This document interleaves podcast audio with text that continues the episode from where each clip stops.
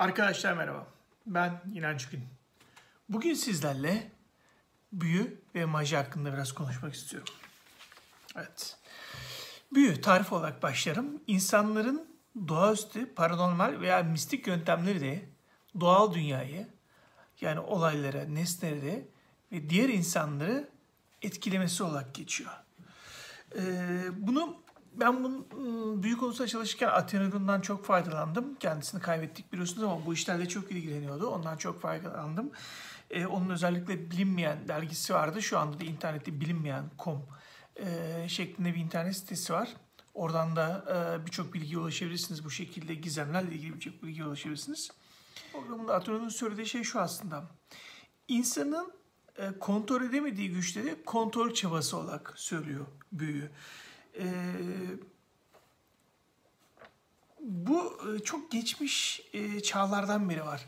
Örneğin bir yağmur yağıyor, şimşekler çekiyor. İlk insanlar şeyden korkuyorlar tabii ki yıldırımların düşmesinden korkuyorlar ve onları bir şekilde kontrol etmeye çalışıyorlar. Yani mesela bir örnek olarak verecek olursak e, Afrika'daki Zulu kabilesi yanmış kor haline gelmiş bir ateşin üstüne su döküldüğünde çıkan dumanın e, o yıldırımları ve şimşekleri uzaklaştırabileceğini düşünüyor. Bununla ilgili ritüeller yapıyor.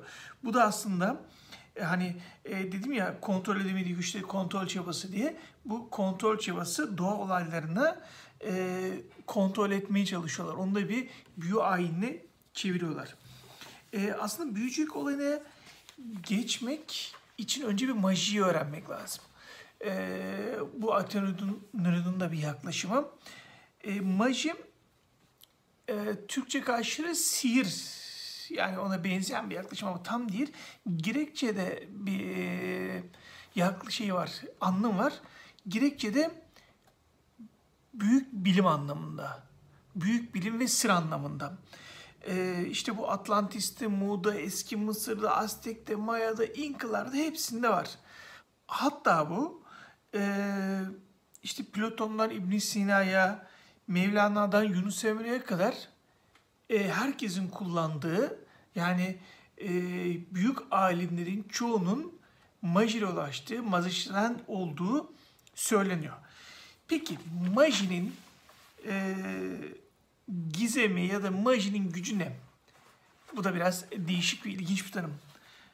E, deniyor ki bunun içinde akıllı varlıklar arasında farklı boyutlarda psikofizyolojik olarak bir ilişkinin sağlanması. Majinin gizemi ve majinin gücü bu.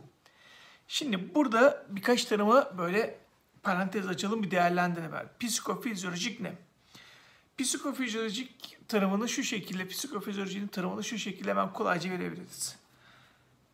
Ee, örümcek korkusu diyelim. Bir örümcek görünce korkuyorsunuz, kaçıyorsunuz. Bu örümcek korkusunu psikologlar inceliyor. Bu işin psikotarafı. Bir de e, bizim amigdalamız var. Biliyorsunuz buraya girdiler çıldır oluyor, çıktı oluyor. Bu amigdala bizim e, duygusal hafızamızı ve duygusal tepkilerimizi yönetiyor. Yani başta korkuyu tepki, e, korku tepkisini yönetiyor. Bunu da e, fizyolojiyle ilgilenenler e, bu amigdalaya hakim bu e, işte psikofizyolojiyle ilgilenmek demekti. Bu psikologların yani psikolojiyle ilgilenenlerin ve fizyolojiyle ilgilenenlerin ikisi arasındaki bağlantıyı kurmak. Yani örümcek korkusunu hem psikolojik hem fizyolojik olarak hem örümceği gördüğümüz zamanki psikolojik olarak korkumuzu hem de amigdalada bize yaptığı etkiyi, duygusal verdiğimiz tepkiyi incelemek psiko, e, psikofizyoloji olarak geçiyor. Ne demiştik? Akıllı varlıklar arasında farklı boyutlarda psikofizyolojik olarak bir ilişkinin sağlanması. Yani bizim hem psikolojik hem amigdaladan dolayı biraz fizyolojik olarak e, bir etki sağlıyor. Hemen gelip akıllı varlıklar arasında farklı boyutlarda. Evet, şimdi farklı boyutlarda.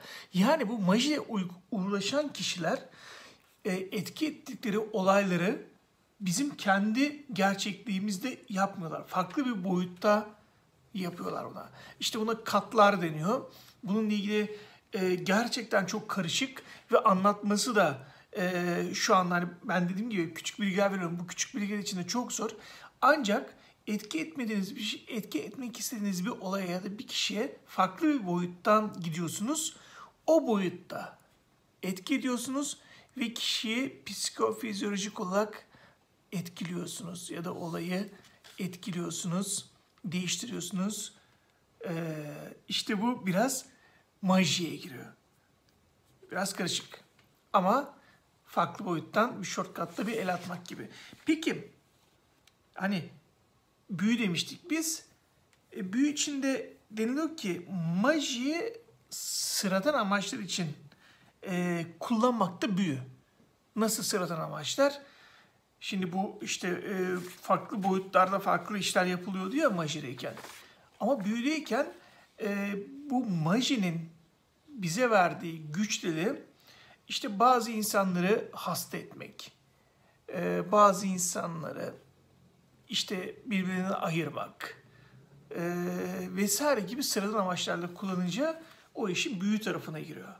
Şimdi maji büyü böyle iç içe girmiş durumda. Hani e, doğal afetlerden insanları korumak için yapılan şey biraz yukarıda çalışmak, maji gibi gelirken e, bir insanı hasta etmek için yapılan şey tam o da maji yöntemleriyle yapılıyor ancak o biraz daha büyüye giriyor. Şimdi peki şöyle bakacak olursak eskiden tabii çok eski çağlardan beri devam ediyor var o. Mesela eski Çin'de büyü ve Taoizm neredeyse iç içe girmiş durumda. Yani özdeşleşmiş durumda diyebiliriz. Hani Japonya'da e, aslında önceleri şey yok. Hani Budizm Japonya'ya girmeden önce sadece belli kesim, o kesimde inzivaya çekilmiş olan işte keşişler vesaire e, böyle büyüyle ya da majiyle ilgilenirken işte Budizm girdikten sonra biraz daha böyle e, daha çok büyüyle uğraşmaya başlıyorlar. Hinduizm'de büyü hayatın içinde. Özellikle hastalıklardan kurtulmak, iyileşmek vesaire için devamlı şey kullanıyorlar. E, büyüyü kullanıyorlar Hindular. E, eski Yunan'da, e, onun araştırması yaptı. Hemen hemen her şehirde birçok büyücü var. Ve o zamanki filozoflar da büyüye çok inanıyorlar. Hatta işte biraz önce bahsetmiştim Platon vesaire. Onlar da özellikle majiyi kullanıyorlar. Afrika, Afrika büyüye cucu deniyor ve çok kullanılıyor ve Afrika'daki büyü hala hala kullanılıyor ve bunu kullananlar e, bununla ilgili yanılmıyorsam e, Murat Bardakçı'nın bir e, şeyi var, yazısı vardı. Devlet adamları işte devrik diktatörler tekrar iktidara gelmek için vesaire bu büyüleri kullanıyorlar. E, sonra eski Roma'da var. Malum e, çok büyük etkisi. E, eski İran'da var. Ve eski İran'da din ve büyü neredeyse birbirine karışmış şekilde yaşanıyor. Eski Türklerde var tabii ki. Eski Türklerde biliyorsunuz şamanlık var. Şaman, kam, işte kam, işte ruhlar, tanrılar ve e, cinlerle ilişki kuran kişi demek aslında. Eski Türklerde büyü var, e, kehanet var, falcılık var, cincilik var. Hepsini eski Türklerde kullanıyor. Şimdi büyü e, bu şekilde dedik de büyülerin de çeşitleri var tabii ki. Yani hepsini böyle bir şey yapacak olursak, konuşacak olursak e, hani bildiğimiz iyi büyü, kötü büyü vesaire gibi birkaç tane çeşit. Onları saymak da istiyorum. Mesela ak büyü var. E, iyi büyü olarak geçiyor bu. Sadece iyi amaçlarla kullanıldığı söyleniyor. İşte kuraklıktan, hastalıktan, felaketten e, insanları korumak için yapılan büyüler ya da işte yağmur yağdırmak için de yapılan bir büyü ak büyü olarak geçiyor. E, kara büyü zarar vermek, hasta etmek, işte kişileri ayırmak için kullanılan büyüye de kara büyü deniyor. Tamam bunun karşılığı olarak yapılıyor. E, aktif büyü var. E, tabiat olaylarını kontrol altına almak amacıyla yapılan bir büyü olarak geçiyor. İşte fırtınayı önlemek için biraz önce Zulu kabilesine örnek vermiştim ya bir yanan kor haline gelmiş ateşin üstüne su dökmek. Bu da aslında e, ne olarak geçiyor? E, bir aktif bir olarak geçiyor. iyi anlamda kullanılıyor. Pasif büyü var. Bu da korunma amacıyla kullanılıyor. Hani böyle muskalar, sılsımlar, çeşitli e, özel bıçakların insanların üstüne taşınması vesaire. Bu da insanları korumak için yapılan e, bir pasif bir olarak geçiriyor.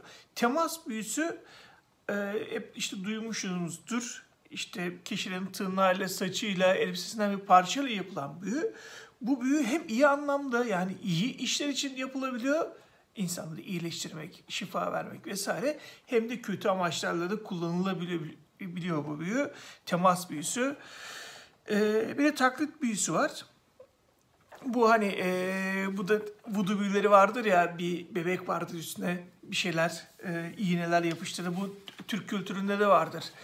Bir böyle iğnelik vardır üstüne nazar boncuğu gibi onun üstüne çeşitli iğneler yapıştırılır. İnsanları hasta etmek amacıyla vesaire kullanılıyor. Tabii iyi amaçlarla da kullanılıyor. İşte bebeği olmayan e, kadınları bebek doğurması için yapılan da bu şekilde böyle küçük biblolarla falan yapılan büyüler var. E, şeye geldiğimiz zaman hmm, biraz semavi dinlere geldiğimiz zaman Musevilik ve Hristiyanlıkta, Tevrat'ta ve İncil'de büyü çok sert bir şekilde yasaklanıyor. E, büyü yapmak kesinlikle ve kesinlikle yasak. Hatta e, özellikle işte İsa'nın e, çok sert bir şekilde büyü yasakladığı söyleniyor. Eski ayette de Tevrat'ta da büyü yasaklanıyor. Çünkü e, daha önceki kavimler bu özellikle eski Mısır vesaire bu büyü olayları çok İbranilerde ilk çağlarda e, Musa'dan önce büyü çok fazla. Ondan dolayı çok sert bir şekilde yasaklanıyor.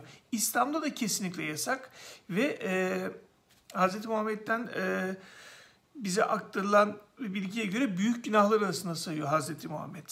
E, büyü yapmak da yasak, büyüyü durdurmak için işlem yapmak da yasak. Yani büyüye karşı bir büyüyle büyüyü durdurmak da İslam'da yasak olarak e, gözüküyor.